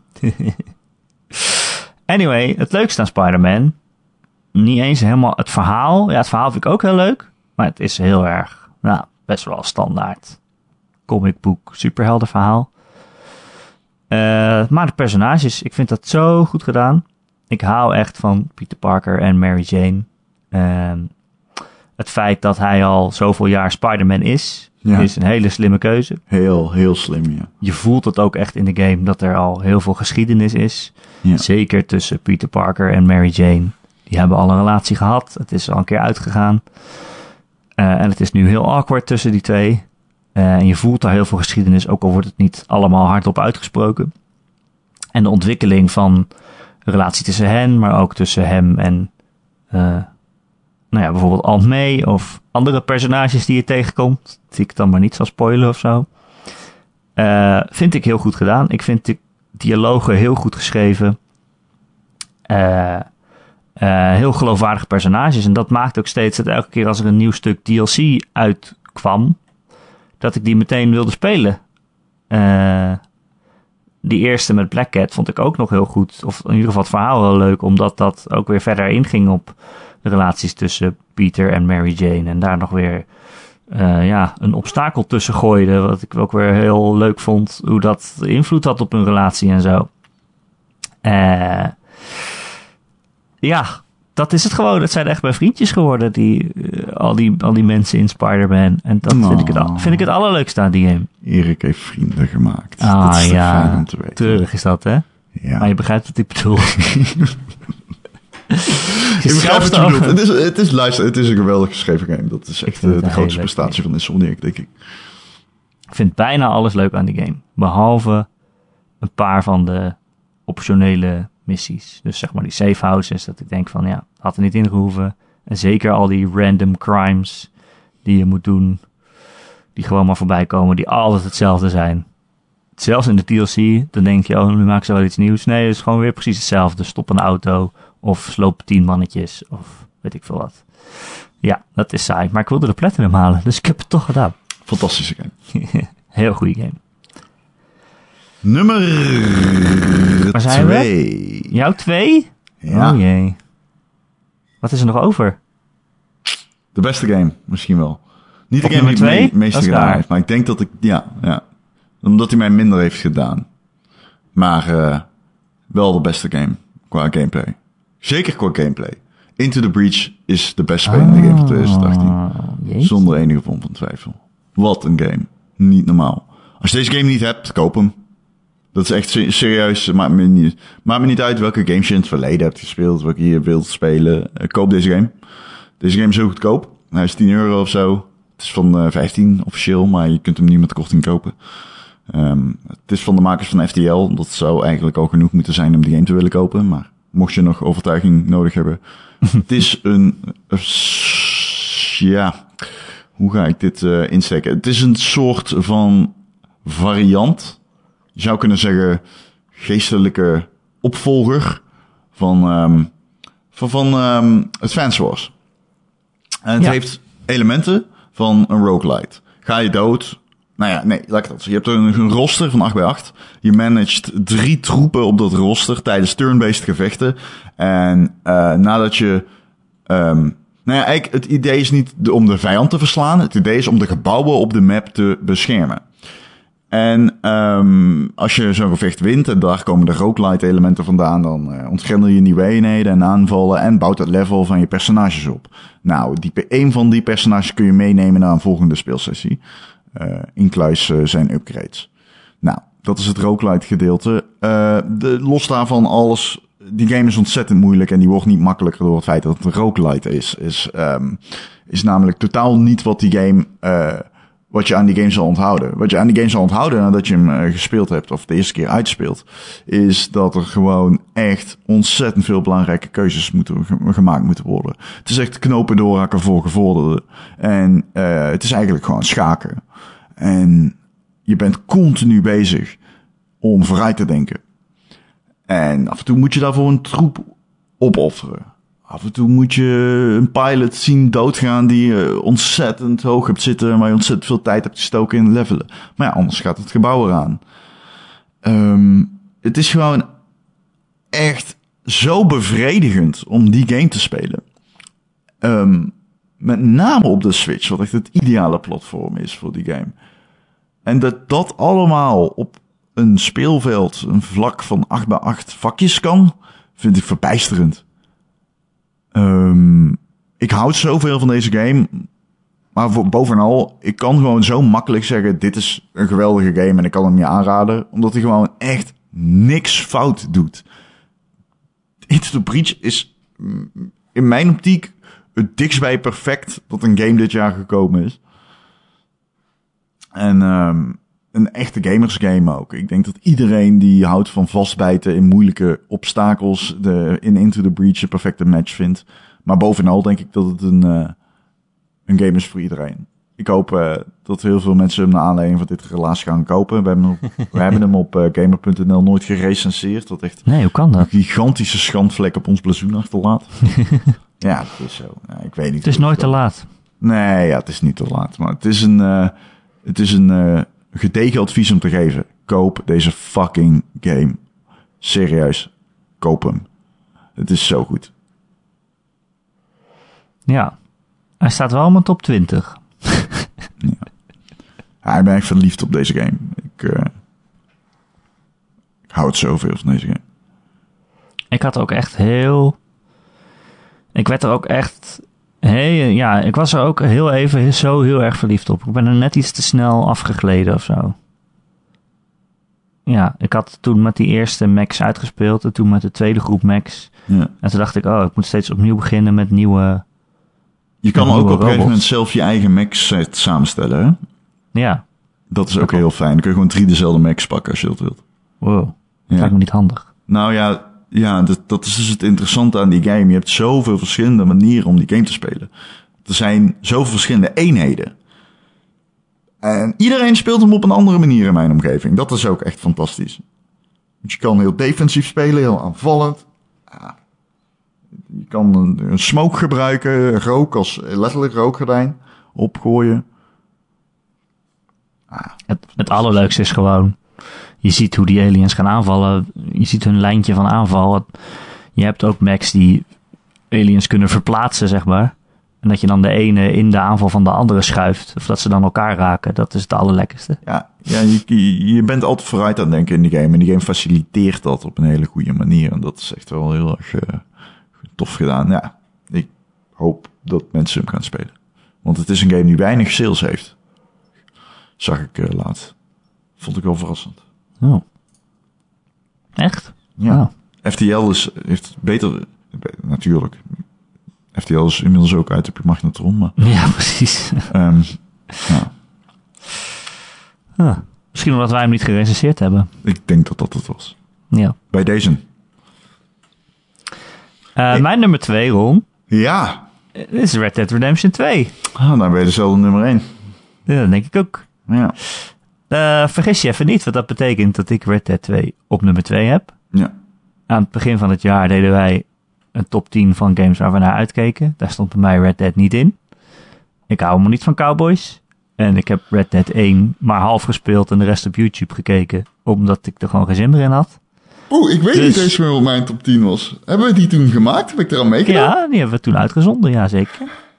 Zeker wel. Oh, dan moet ik toch eens even gaan zoeken. Dan ben ik Ik dacht dat dat Red Dead bij jou op één stond. Maar Ah ja, Trials stond er ook in, volgens mij. Trials, jeetje. Eh, maar ik vind Red Dead, ja, jij zei het ook al, ik vind het gewoon echt fantastisch. Ik vind het echt een mijlpaal in gaming. Zeker, en daarom staat hij nu ook boven Spider-Man. Zeker op het moment dat ik hem had uitgespeeld en het als geheel kon beschouwen. Ik vind het eh, echt een grootse game. Ja, En een niet- gedurfde game. ook. Ja, Ja. Maar het voelt ook echt gewoon groots. Niet, omdat, niet alleen omdat de map zo groot is of omdat het verhaal zo groot is, maar omdat het gewoon. Ja, weet je, terwijl dat je aan het spelen bent, denk je, oh, wat gaat het allemaal traag. Maar als je het helemaal hebt uitgespeeld, dan denk je, ah, oké, het had allemaal wel een punt. Het meeste ervan. Ik bedoel, ik geef nu wel heel erg om Arthur Morgan en zijn groei in de game. Eh, en dat komt ook, ook wel omdat het zo traag ging en omdat ik zoveel tijd met hem heb doorgebracht. Ehm ik heb bijna alle Stranger Missions wel gedaan. Die vond ik ook bijna allemaal fantastisch. Allemaal goed geschreven. Ehm, ja, het is gewoon echt... Ja, het is voor mij echt wel bijna het hoogtepunt van 2018. ja. Ik, toen ik hem uit had, dacht ik ook, wat moet ik nu? Ik zei dat ook tegen mijn vriendin. Ik heb Red Dead uit. Wat, moet- wat moet ik nu met mijn leven? Het is klaar. Al die personages die in jouw gang horen, die, daar voel je ook bijna allemaal wat bij. Hm. En eh, ja, ik, ik vind het echt een heel knappe game. Heel gedurfd inderdaad wat jij zegt. Maar het voelt gewoon heel groot. Natuurlijk, het doet lang niet alles perfect. Er zitten stukken in die er ook wel niet in hadden kunnen zitten. Het speelt helemaal niet zo heel goed eigenlijk, vind ik, de besturing. Het is echt een schiettent als je aan het schieten bent. De auto-aim is echt super agressief. Eh, ik, eigenlijk wat ik altijd doe, ik weet niet eens waar de vijanden staan, maar dan mik ik en dan gaat hij automatisch. En dan doe ik hem een klein beetje omhoog. Nou, dan heb je een headshot. En je weet als je een game hebt waarin zelfs ik headshots kan maken, dan is het, eh, dan heb je een goede shooter gemaakt. Is dat zo? ja, vind ik wel. Oh, hoezo dat dan? Nou ja, dan is het echt, eh, dan kan zeg maar iedereen het. Het meest- maakt het niet uit of het dan goed of slecht is. Maar ja, oké, ja. Nee, ik vind de besturing altijd heel erg clunky. Ja, de besturing is klunky, maar... Ja. Of jij een wel of niet geen headshot kan maken, dat eh doet er niet aan af of draagt er niet aan bij, denk ik. Weet je wel. Eh, maar ja, het is gewoon zo'n knap spel. Het is een knappe wereld. Ehm, nou, die spoiler die gaf ik vorige week. Dat zal ik nu niet doen. Dat is ook niet echt een spoiler, maar gewoon de willekeurige mensen die je tegen kunt komen. Die niet eens een missie voor je hebben, maar die jou wel onthouden. En als ze je dan zien en als ze iets anders aan je zien, dat ze daar dan op reageren. En eh, hoe die hele wereld op al jouw acties reageert en het onthoudt. En ik bedoel, je komt iemand tegen en die bevrijdt je van, van zijn paard waar die onder ligt. En dan echt tien uur later kom ik die tegen in een dorp en dan zegt hij... Hé, hey, jij bent degene die mij bevrijd hebt. Hier, zoek me wat uit in de winkel. Weet je wel, toen dat gebeurde dacht ik echt, wat? Hoezo? Hoezo weet dit spel dat nog? Dat is echt gewoon zo lang geleden. Maar ik vind dat soort dingen echt heel knap. Het is echt een levende wereld. Ja, het voelt gewoon heel erg compleet of zo. Ja. Ja, het kan ook heel makkelijk uit elkaar vallen als je echt aan de naden gaat trekken en dingen, ja, dingen gaat doen die het spel of die de gel- geloofwaardigheid van de wereld uit elkaar halen. Dat kun je makkelijk doen. Maar ja, het is zo. Het is echt heel knap. Ja. Ik vind het een heel mooie game. Nou, Ron, we hebben dezelfde nummer 1, denk ik, hè? Ja, op nummer 1 staat, zowel bij Erik als bij mij, eh, van Mad Makes Games Studio, Celeste. Yay. Voor de PlayStation 4, de Xbox One, de Switch en de PC. Dus je kunt hem Ehm, overal op spelen. Christus, wat heb ik veel over Celeste geschreven. op, op dezelfde dag kwamen vier stukken van mij online over Celeste. maar ehm, ja, goede game. ik heb het eh, in de top 25 van Game.nl omschreven op het einde. Ik had zo'n heel relaas. En op het ei- einde schreef ik, en ook niet onbelangrijk, eh, je wordt zowel een betere gamer als een beter mens van Celeste. Toch mooi meegenomen. Ik denk dat dat wel een aardige boods- de, de kern aardig samenvat van deze game. Ehm, je wordt er een betere gamer van, omdat het een weerloos listige platformer kan zijn. eh, die je dwingt om je spiergeheugen eh, ehm, ja, tegemoet te gaan. Daar tegen op te nemen. Maar soms ook te omarmen. Maar soms ook gewoon te zeggen van oké, nu moeten we ophouden. We gaan de volgende keer verder. Ehm, maar het is ook een game met een hele krachtige boodschap. En eh, die het eh, boodschapje toch wel aardig overbrengt, denk ik. En eh, ja, dat concept van het samenvlechten van gameplay en verhaal op zulke manieren... vind ik toch heel imponerend voor een platformspelletje. Het is echt no fucking way dat je dat van tevoren ziet aankomen. En dat het op allebei die vlakken zo goed is, dat is heel, heel zeldzaam, denk ik. Ja, het is echt een prachtige game. Eh, kijk, je hebt heel veel 2D-platformers met een pixel uiterlijk. Maar niet eentje zoals deze. Ik heb hem aan het begin van het jaar gerecenseerd. Toen 9,5 gegeven. Omdat het zowel bijna een, perfecte platformer is. Of bijna. Ja, misschien wel gewoon helemaal.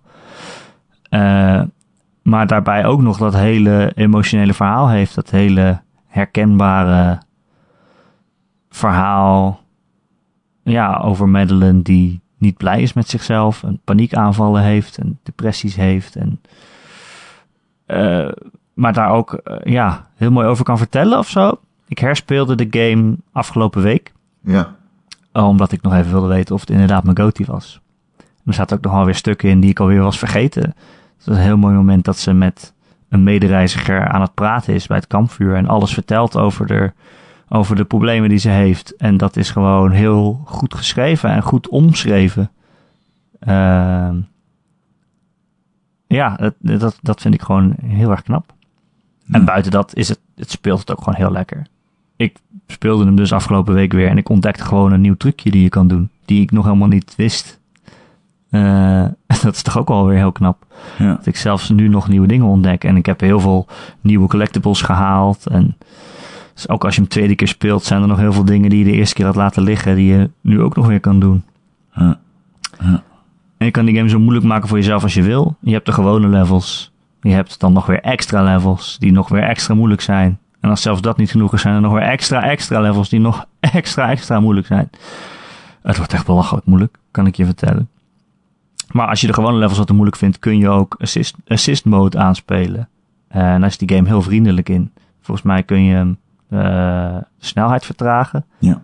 Eh, of jezelf een extra jump geven of zo. Mm, dat durf ik niet te zeggen. ik. Ik heb hem Maar alleen maar op één manier gespeeld. Maar Ja, ik ook. Maar ik heb toen tijdens de review al even gekloot met van, oké, wat kan je er nog meer mee doen?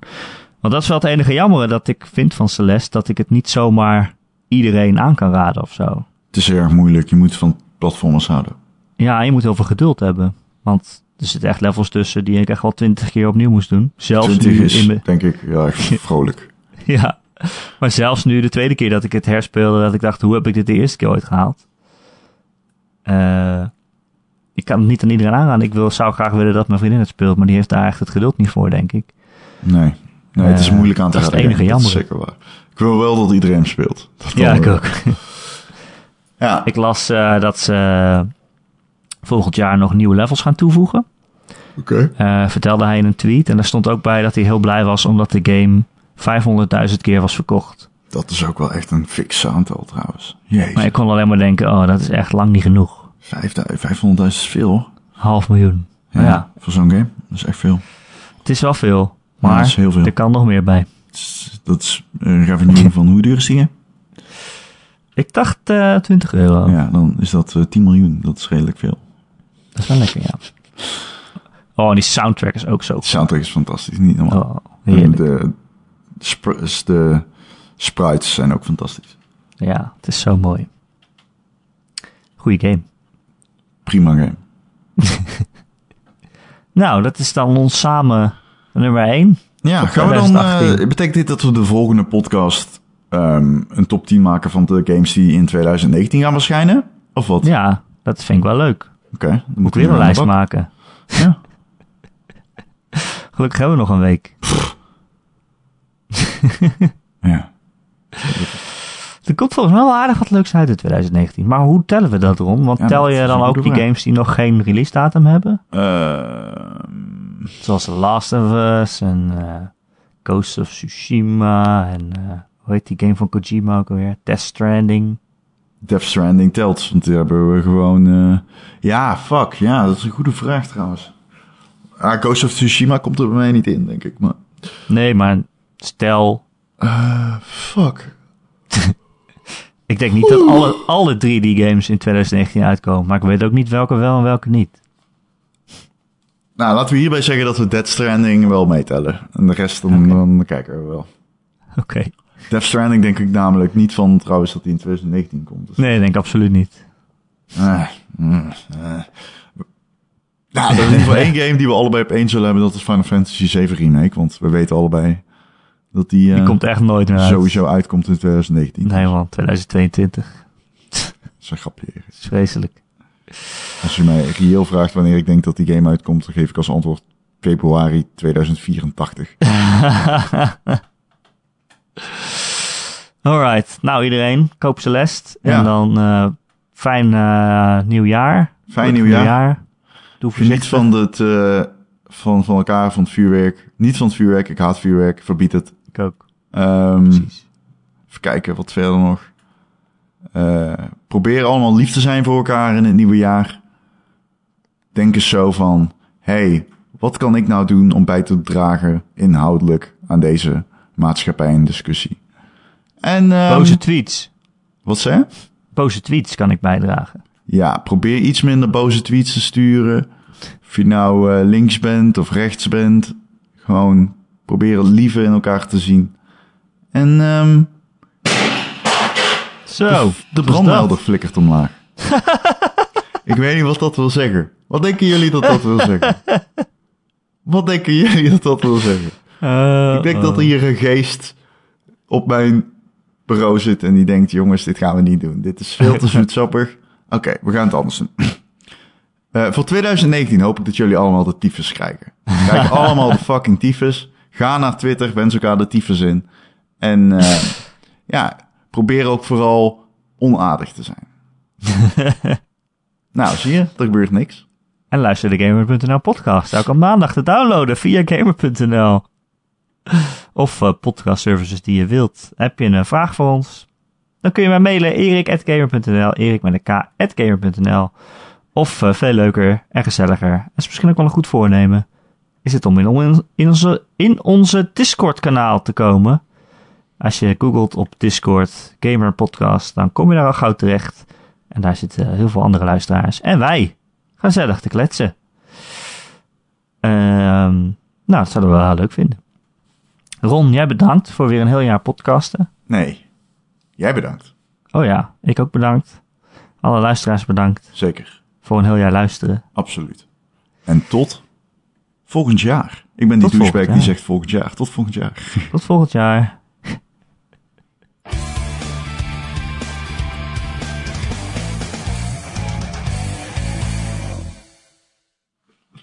Eh, ik haat mensen die dat zeggen. Zo, het tot volgende week. Tot volgend jaar. En denk altijd, oh ja, volgende week is het volgend jaar. Oh, en dan zeg je altijd, oh, maar dat is volgend jaar pas. Ja, maar Oh, dat dat is een morgen. goede comeback. Doe je dan over 365 dagen, moet je eigenlijk zeggen. Ja, precies. Wat bedoel je? Astronomisch? Oh nee, astronomie is iets anders. Ik volg de Chinese kalender. Tijd is maar, eh, tijd is afhankelijk van zwaartekracht. eh, ik weet niet. Wel zo.